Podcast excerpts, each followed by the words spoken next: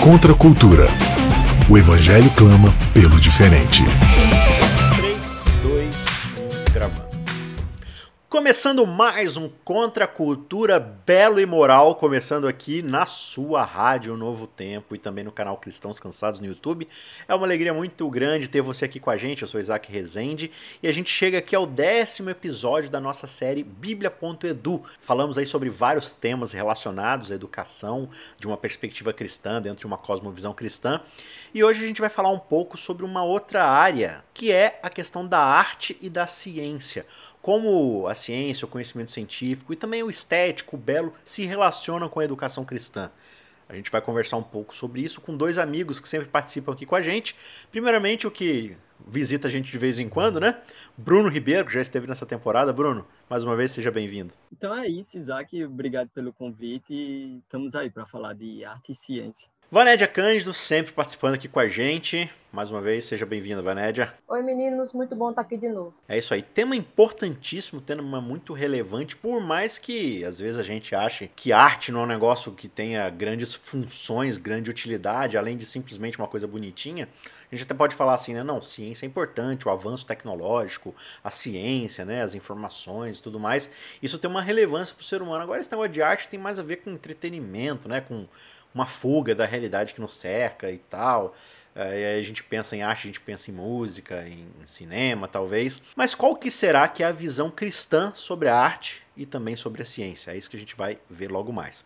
Antes da gente começar a discutir, eu quero convidar você mais uma vez para clicar lá no nosso canal, dar uma visitinha lá pra gente em Cristãos Cansados, youtube.com.br Cristãos Cansados. Faça sua inscrição, a gente sempre tem lá bastante gente participando nos comentários. É um prazer receber você lá com a gente. E você pode também conferir vários outros conteúdos extras que a gente sempre tem colocado lá. Algumas séries de sermões com estudos de outros textos bíblicos, algumas palestras, algumas outras informações. Vai ser bacana receber você lá. Então a gente espera a sua visita. Gente, arte e ciência. Vamos começar pela arte e eu acho que depois a gente vai para a parte da ciência. Quando a gente fala de arte, muita coisa passa pela nossa cabeça, né? O ser humano ele tem uma certa atração, eu acho, pela questão artística, porque não importa qual seja, talvez, a, a visão que você tem do mundo, né? A gente falou na lição 4, que o Bruno também participou sobre cosmovisão, sobre essa visão que a gente tem de mundo, a história que a gente conta, que vai ser, assim, a base fundadora de tudo aquilo que a gente usa para responder as grandes questões da nossa vida. Agora, quer você seja uma pessoa mais naturalista, ou quer você acredite de fato no poder criador de um Deus, a gente precisa lidar com a arte. E parece que o ser humano, dentro de uma média, claro que você tem micro variações, mas dentro de uma média, o ser humano ele tem uma certa apreciação pelo estético, por aquilo que é simétrico. Uh, através das eras, pouca coisa mudou em relação a isso. Você tem estilos, você tem algumas coisas, mas parece que tem certas bases, certos critérios que não mudam, e essa apreciação do ser humano pela arte parece que ela atravessa milênios, né? E aí, claro, cada um vai dar uma justificativa para isso, mas eu imagino que as duas visões precisam lidar com esse tipo de coisa. Já que a gente está falando da visão cristã, como é que a gente começa a entender como essa questão da arte se relaciona com a educação cristã? De onde a gente pode partir aqui para abrir essa discussão? Vê mesmo, Isaac. Em primeiro lugar, a gente tem uma natureza, e essa natureza tem um senso estético. É, é impossível fugir disso tá? A, a, escolha que você vai fazer não é se existe, é, digamos assim, se você vai procurar arte ou não. A, a, a, escolha que você tem que fazer é que tipo de arte você vai buscar. Esse é o ponto, em primeiro lugar. E aí, como é que a gente poderia ver o papel cristão na arte, né? Assim, eu, eu acho que tem algumas coisas. É, em primeiro lugar, assim, os cristãos têm que procurar aquilo que é belo, porque faz parte da ordem da criação, né? Faz parte da natureza humana. Há algo na imagem de Deus na gente que procura o belo. Tem também outro ponto, Isaac, que eu acho importante. Existe uma característica na arte dentro do cristianismo que a arte ela busca trazer o belo para o cotidiano humano e redimir determinadas coisas. Parte do papel da arte está em mostrar, por exemplo, a beleza onde a gente não veria beleza. Então, você vê uma fotografia bela de um rosto envelhecido. Você não veria beleza naquilo. Mas parte do papel da arte é fazer com que você enxergue aquilo que, assim, no seu cotidiano, o artista consegue enxergar o belo ali, de modo que você olhe aquilo de outro modo. Tem um, um livro que eu gosto muito de Charles Dickens, chamado Cântico de Natal, né, já que o Natal está se aproximando aí. E tem lá uma cena que, assim, é, você tem uma brincadeira ali de umas crianças brincando. Aí você tem a esposa, é, você tem um esposo, e eles brincando, os pirralhos ali, brincando debaixo da árvore de Natal. E, assim, a forma que Charles Dickens descreve essa cena é algo que você vê beleza na brincadeira das crianças, de modo que é, seria algo banal, comum de modo que você não veria. Então, a arte busca dar esse, trazer esse tipo de conforto, trazer esse tipo de redenção com, com relação à vida humana. A gente tem uma vida complicada, difícil nesse mundo, e a arte busca mostrar que isso não é tudo. A arte faz com que a gente deseje, digamos assim, coisas, faz com que a gente veja que as coisas não se acabam aqui. Dentro da, digamos assim, do pensamento cristão, esse é um dos papéis principais da arte. Agora você falou aí dessas funções e, dessas utilidades que a arte tem, mas geralmente uma das discussões que a gente tem quando fala de arte é de simplesmente a beleza pela beleza, o belo pelo belo. Se a arte não tivesse mais nenhuma função útil, no sentido de que ela possa ser usada para alguma coisa, ela por si só já bastaria pelo belo. Essa afirmação vocês acham que ela faz sentido dentro de uma visão cristã da arte, do belo, da criação? Ou não? Essa é uma visão que a gente pode associar mais a uma filosofia mais moderna, mais relativista? É, tem um, um, filósofo cristão chamado Hans Huckmacher, que ele escreveu um livro chamado A Arte Não Precisa de Justificativa. Então, assim, você não precisa usar a arte, não. Se eu sou um artista, eu tenho que fazer isso para evangelizar. Mas isso, em parte alguma, a Bíblia requer isso. Você vê arte ali sendo retratada na Bíblia simplesmente pelo prazer do belo, porque o, o belo é bom, né? Na verdade, existe uma tríade. Você vê isso ao longo da Bíblia, né? Como, como as coisas são colocadas ali, a, a, a, poesia, como ela é bela. Você não precisaria ter poesia, vários gêneros literários na Bíblia. Poderia ter só simplesmente prosa mesmo e pronto. Mas não, Deus escolheu comunicar coisas de maneira bela, mesmo que ele não precisasse fazer isso. Quando você vê assim essa tríade, né, o bom, o belo e o verdadeiro, a beleza é um valor importante tanto quanto a verdade, tanto quanto a bondade. Você não precisa justificar sua arte dizendo, é, minha arte serve para evangelizar. Para que para que servia ali aqueles leões que tinham ali no templo de Salomão? Para que servia ali os querubins que Deus colocou, que Deus mandou que Moisés colocasse ali na Arca da Aliança? Se não para o belo. Alguém assim se converteu porque tinha querubins na arca ali? Não, era só porque era belo. A questão da, da beleza é uma questão que a gente hoje, né, fruto de é, pós-modernidade, né, hipermodernidade, você vai olhando para as coisas assim, ah, não precisa ser belo não. Basta que ela tenha uma função de provocar, basta que tenha uma função X, então você não precisa de beleza. Isso, na verdade, são pensadores que não têm nada a ver com a fé cristã, que pensam assim. A gente não deveria pensar assim, a beleza tem uma função. Você vê muitas vezes, né, pessoas falando, ah, pra, por que você vai usar isso se isso não tem uma função, né, de, de vestir, de segurar a roupa? Porque é belo, né? E Deus ama o belo. Você vê Jesus falando que Deus veste a erva do campo como nem Salomão se vestiu. E a erva do campo que hoje existe e amanhã é lançada no fogo. Então você vê que a beleza para Deus importa e deveria importar para a gente também. Tem um filósofo também cristão chamado Roger Scruton, que ele fez um documentário belíssimo porque a beleza importa. Você acha esse documentário facilmente no YouTube. É, à medida que a beleza vai perdendo espaço no mundo, você vai criando um mundo mais egoísta.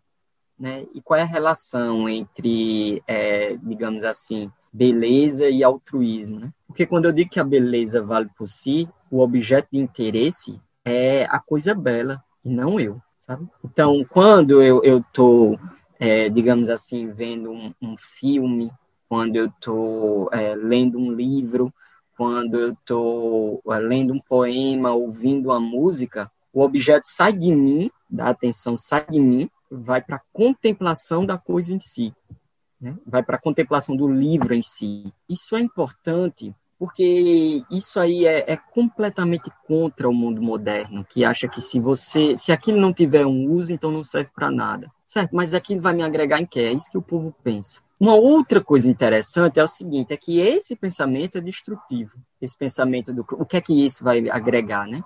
Por exemplo, você não quer ficar debaixo de uma não é que você não quer ficar, às vezes você fica por uma questão de necessidade. Mas para você tanto faz ficar dentro de uma casa ou dentro de uma igreja que é bela ou não. Não sei, tem determinadas igrejas que por mais grandes que elas sejam, se elas derrubam e você reconstrói outra, ninguém liga. Agora, é diferente com a Catedral de Notre Dame.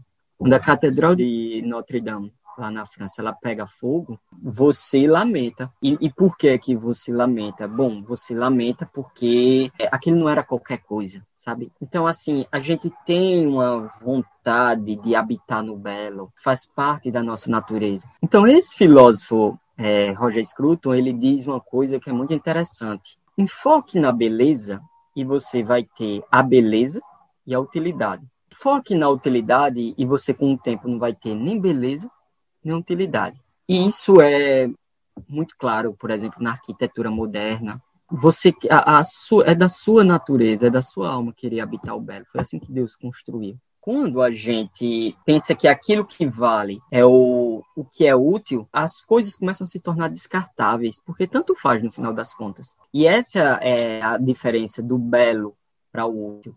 Porque o belo não é algo que tanto faz. Por exemplo, se eu leio um livro de C.S. Lewis, é, eu não posso dizer, ah, mas esse outro livro aqui de Charles Dickens vai me dar o, a, as mesmas informações. Não é assim que eu avalio. Porque o meu interesse, mais uma vez, não está em mim, não está no que aquilo faz comigo, está na contemplação, está na obra em si. Agora, é completamente diferente, é, e por isso que a pornografia não é bela que a pornografia não é bela e porque muito menos a pornografia não é arte? Porque o objeto de interesse não está é, no filme em si, está em mim. Eu uso aquilo para minha satisfação. Eu uso aquilo para um meio egoísta. E por isso que a, as atrizes ali num, num, filme pornográfico, tanto faz quem elas sejam. Se você trocar uma atriz por outra, é, não importa completamente diferente do belo. Você não pode trocar uma coisa por outra e dizer assim, tanto faz porque você não está buscando a utilidade, você está buscando algo que vai além da utilidade. E essas questões assim de você, tem gente que pega e diz assim: "Ah, para que eu vou ler um livro de literatura se isso não vai me ensinar a, sei lá, consertar um encanamento, sabe? Ou se isso não vai me falar sobre a política mundial, enfim. Só que a questão é que essas coisas também, né, têm utilidade não só pela beleza, né, como o Bruno falou, né?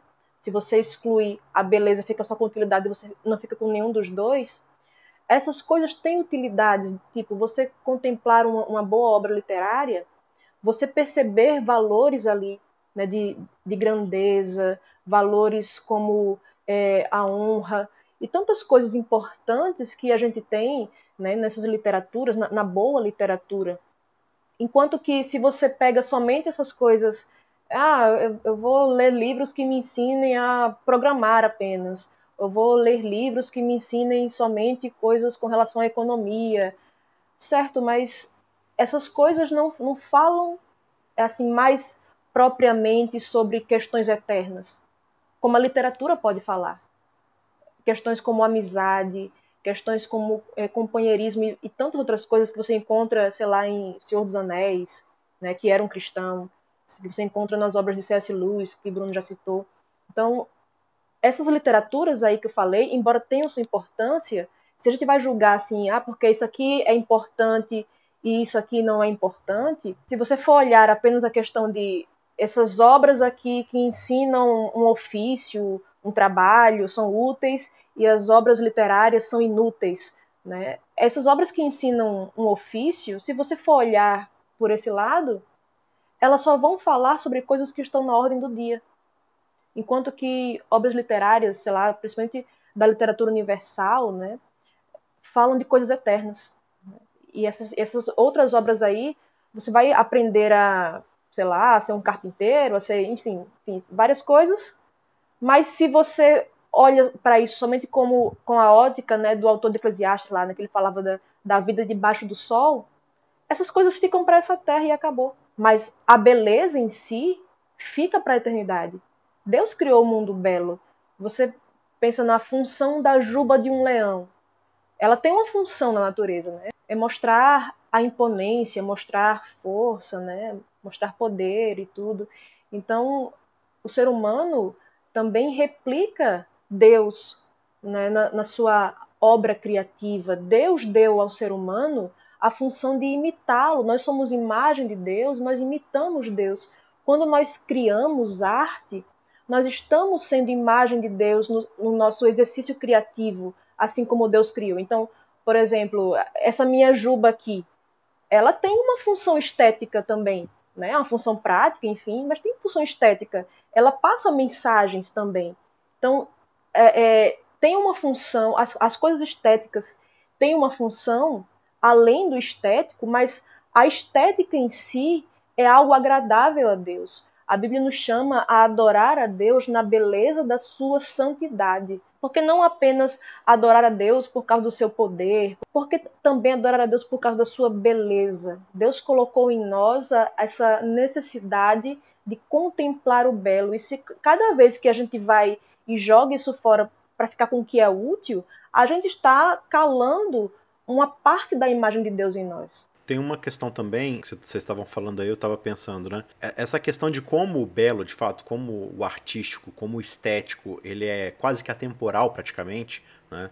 A Vanessa estava falando aí, eu, eu, lembrei, né? Quando eu estava estudando ciência da computação, eu fui estudar BOL, que era uma linguagem de programação. Hoje em dia, ninguém mais estuda BOL, já passou, já é uma linguagem ultrapassada. Mas até hoje a Capela da Sistina recebe milhões de visitantes todo ano, né? É uma coisa que não passa. Mas aí, tipo, aí eu voltei um pouco mais ainda, e quando a gente pensa lá na, por exemplo, na, na ideia lá do, do Jardim do Éden, e, e como você encontra similaridades na, no artístico lá da, do tabernáculo, né? É, as folhas, as cores, o material que era utilizado, o lembrete das pedras preciosas, das amêndoas, tudo coisas que remetiam ao Éden, a um estado de beleza prévia, antes de tudo ser maculado. Eu penso também que a arte, quando a gente olha para ela, nos lembra que as coisas estão em degradação, né? De que você tem formas de comparar o que é belo o que é estético com coisas que estão sendo degradadas, né? A gente olha para o mundo e percebe que ele não está no seu senso estético pleno, porque a gente tem com o que comparar, né? E eu acho que é uma das maiores funções da arte talvez seja essa, olhar e falar assim, não, existe um padrão, existe algo transcendente no ser humano que aponta para uma realidade prévia do que simplesmente esse mundo que você olha e embora você ainda encontra o artístico, você percebe que as coisas não estão totalmente do jeito que poderiam ser, né? E aí nisso você sente saudade de um lugar que você não conheceu, mas que está dentro do seu DNA, porque você foi criado para aquilo, né? Por isso que Aristóteles vai dizer lá na Poética, né, que a diferença do historiador para o poeta é que o historiador conta o que aconteceu e o poeta conta o que poderia ou deveria ter acontecido qual é o ponto aí, né? O ponto é que o poeta ele está em busca de um ideal. Por isso que o que é uma arte de baixa qualidade? Uma arte de baixa qualidade que degrada o ser humano é quando ela muitas vezes ela é meramente narrativa, sabe? O mal vence o bem e fica por isso mesmo. Quando os vícios da natureza humana são exaltados, pronto e acabou. E aí você é, você não se sente de modo nenhum reconfortado. A arte ela não não deve ser, digamos assim, o jornal nacional, né? A arte ela deve elevar e, e, esse é o papel dela. O papel dela é, é, é nos elevar, é, é, ver que há um ideal, é, é, ver aquilo que os nossos olhos não conseguem enxergar. Então, o, outra obra né, Grandes Esperanças de Charles Dickens, tem lá um personagem, o Pip, em que ele vai. É, é muito interessante no livro como ele vai se corroendo, como o orgulho vai matando ele. O orgulho vai matando ele aos poucos, etc. Mas no final há, há, há ali uma redenção. E, e, é, e, é, tão bonito quando ele se arrepende é, daquilo que estava acontecendo, né? É, o Canção de Natal, mesma coisa, o, o velho Scrooge, como o egoísmo tomou o coração dele de modo terrível. Mas no final, depois que lá que os três fantasmas visitam ele, é, é tão bonito, é tão importante quando ele é, o arrependimento, a redenção, né? Quando a, a visão de mundo está influenciava muito esses autores, né? O Dickens, a Jane Austen, etc você via muito essa questão da redenção, né? Personagem, você via a natureza humana em sua forma terrível, mas o que era terrível na natureza humana não era celebrado, né? É, você via assim uns pontos de virada onde você tinha a redenção do personagem, né? E, e aquilo ali era importantíssimo para a gente. Então, você lê é, o velho Scrooge, lá em A Canção de Natal, você faz, caramba, o que é que eu estou fazendo da minha vida? Olha que a, a, vida não pode ser somente adquirir bens materiais. Se a vida for somente adquirir bens materiais, é terrível. Né? Ou então, existe também outras obras que digamos assim, o mal triunfa, mas é, o autor deixa bem claro que o mal não era para triunfar. Por exemplo, a obra O Médico e o Monstro.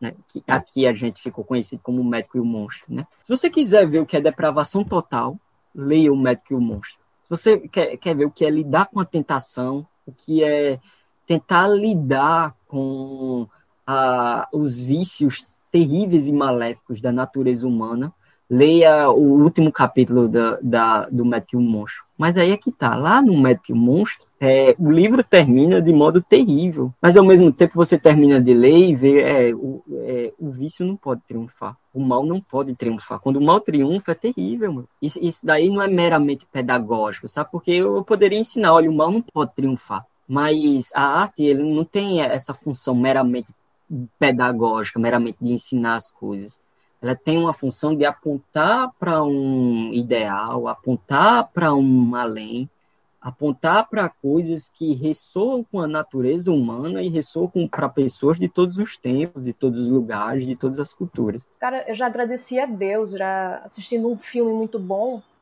e, tipo, já orei agradecendo a Deus, Senhor, obrigada por essa obra que, que a gente viu agora, porque, sabe, é, é muito boa, traz princípios elevados. Então, assim, a gente acha que está tudo separado, né? Ah, isso aqui eu vou utilizar para Deus, isso aqui não é, não faz parte da minha vida espiritual. A gente já falou disso aqui outras vezes, né? E com a arte é a mesma coisa. A arte só serve para muitas pessoas, né? Se ela falar diretamente de Deus. Mas olha, a gente pode falar de Deus indiretamente com uma bela arte, com uma boa arte, é, simplesmente replicando, como eu falei, né, o ato criativo de Deus. Então, a Bíblia fala que um dia é, proclama conhecimento a outro dia, né? uma noite anuncia conhecimento a outra noite, uma noite fala para outra noite sobre Deus, né? Assim, uma, uma linguagem poética, mas para dizer, olha, a beleza do mundo, do universo, fala sobre Deus, proclama a grandeza de Deus.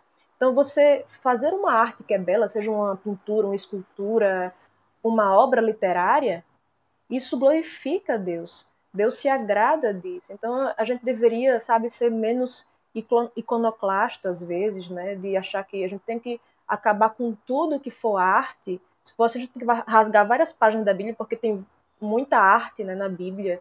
É, Êxodo 31, 1 a 5, Deus fala que ele encheu Bezalel do Espírito de Deus para que ele fizesse pintura, escultura, para que ele fizesse arte. Né? Então, quando a gente pega e nega isso, a gente está desonrando a Deus e não o contrário. A gente acha que a gente vai honrar a Deus se a gente só falar de Deus o tempo todo diretamente. A obra, é, é a obra de Deus na criação não faz isso. E a gente quer ser melhor do que, do que a criação de Deus, né? do que as estrelas, do que, sabe, que proclamam o conhecimento de Deus, proclama a grandeza de Deus o tempo todo. Né? A gente também deveria fazer isso com a arte que a gente deveria produzir. Os cristãos deveriam estar se engajando em produzir arte. Se a arte está ruim lá fora, a gente deveria responder produzindo boa arte. Né? E a arte que a gente consome também, a arte que a gente produz, tudo isso pode e deve glorificar a Deus. E tem aí um ponto, né? Tipo, como, a, é, digamos assim, esse senso estético do belo faz parte da nossa natureza, é, eu repito até o que C.S. Lewis disse lá no Peso da Glória, né? Você não tem a opção de escolher ou não filosofia. Né? Você é um ser humano, você vai escolher a filosofia. A questão é se você vai escolher a filosofia boa ou ruim. Eu acho que o mesmo pensamento pode ser adaptado aqui, sabe? Você não tem opção de escolher é, arte sim ou não. É, a questão é que tipo de arte você vai escolher sabe? Porque em, em, em algum sentido, tua alma vai vai, digamos assim, sentir esse tipo de necessidade, porque nós não somos, nem só de pão vive o homem. Claro que quando Jesus falou isso, ele não estava falando é, sobre arte, muito óbvio, mas assim, tem uma aplicação aí que é assim, a gente não, não somos só seres materiais e físicos, né?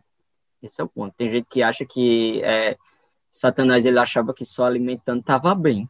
Mas a, a, gente vai além disso, nós enquanto seres humanos, porque a gente é formado à imagem e semelhança de Deus. Então a gente não é somente um ser material, físico, é, etc. Né? É, Para satisfazer a natureza humana, e a natureza humana vai em busca de satisfação, de satisfação, é necessário outras coisas. Então, às vezes, a pessoa não está nem aí, aí a alma dela se deleita em produtos estéticos de baixa qualidade, sabe? Numa novela não tão boa, num filme não tão bom, numa série não tão boa, num livro não tão bom, numa música não tão boa. E aí ela acha que isso não tem nada a ver, que isso ou faz parte da vida secular dela, entre aspas, tem nada a ver com a espiritualidade dela, né? porque divide o ser humano. Então acha que todo esse papo é, é uma besteira. Aí ela vai se empanturrar de coisas que não são, digamos assim, não glorificam a Deus em termos estéticos, digamos assim. Não, não existe essa opção no final das contas. É, se você for um ser humano, e você é um ser humano criado à imagem e semelhança de Deus, então a, a sua alma vai buscar o belo. É, a sua natureza vai buscar o belo. Muito bem, chegamos ao final desse episódio aqui na rádio, mas eu quero convidar você mais uma vez para lá no YouTube, youtube.com.br cristãos cansados. A gente vai continuar essa conversa por lá no decorrer da semana, ainda tem muito assunto para conversar. Ainda nem começamos a falar sobre a questão da ciência, do conhecimento científico, como isso glorifica a Deus, como isso tem papel na vida do cristão. Então, encontre a gente lá e vai ser legal continuar essa conversa, beleza? Por enquanto a gente fica por aqui. Um abraço a todos, obrigado amigos pela participação. Fique com Deus e até semana que vem. Tchau, tchau. Contra a cultura. O evangelho clama pelo diferente.